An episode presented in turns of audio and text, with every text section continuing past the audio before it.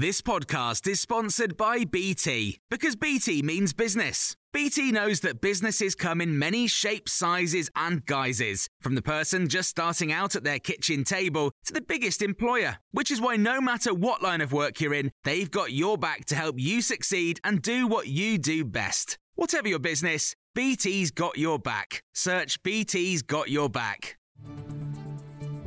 This is your Times afternoon briefing for Wednesday, the 12th of July. The BBC presenter at the heart of allegations involving four separate young people has been urged to reveal themselves by fellow presenters.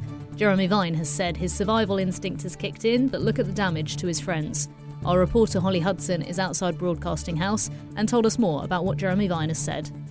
He says that these new allegations will result in more vitriol against innocent colleagues. And interestingly, of course, we've not heard anything from this presenter despite uh, claims from the BBC, from The Sun, that he has been contacted. But we have heard from Jon Sopel, former BBC correspondent, uh, who has said that this presenter is angry at all the allegations.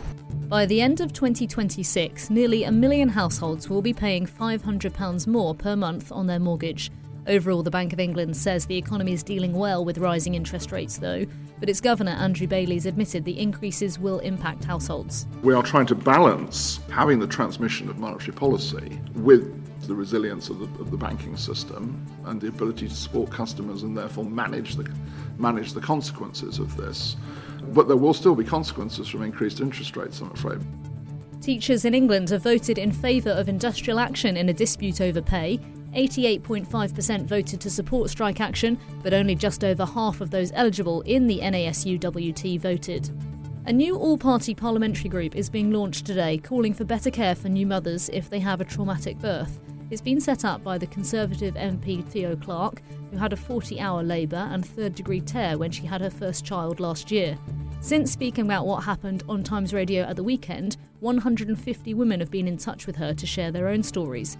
The MP for Stafford told us the consequences of a traumatic birth can be long lasting. A number of women have contacted me to say that they had significant mental health issues. Um, nearly one in five women will suffer from some kind of mental health as a result of having a baby. I was not aware that there is an issue with maternal suicide after giving birth until I started looking into this issue with the Birth Trauma Association. So I think we really need to do more to be looking after mums.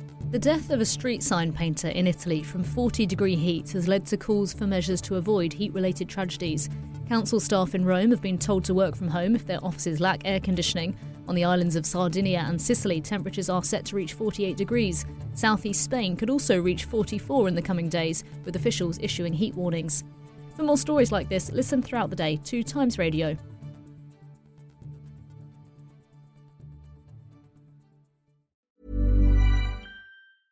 Small details are big surfaces, tight corners are odd shapes, flat, rounded, textured, or tall. Whatever your next project, there's a spray paint pattern that's just right. Because Rust-Oleum Custom Spray 5 and 1 gives you control with five different spray patterns.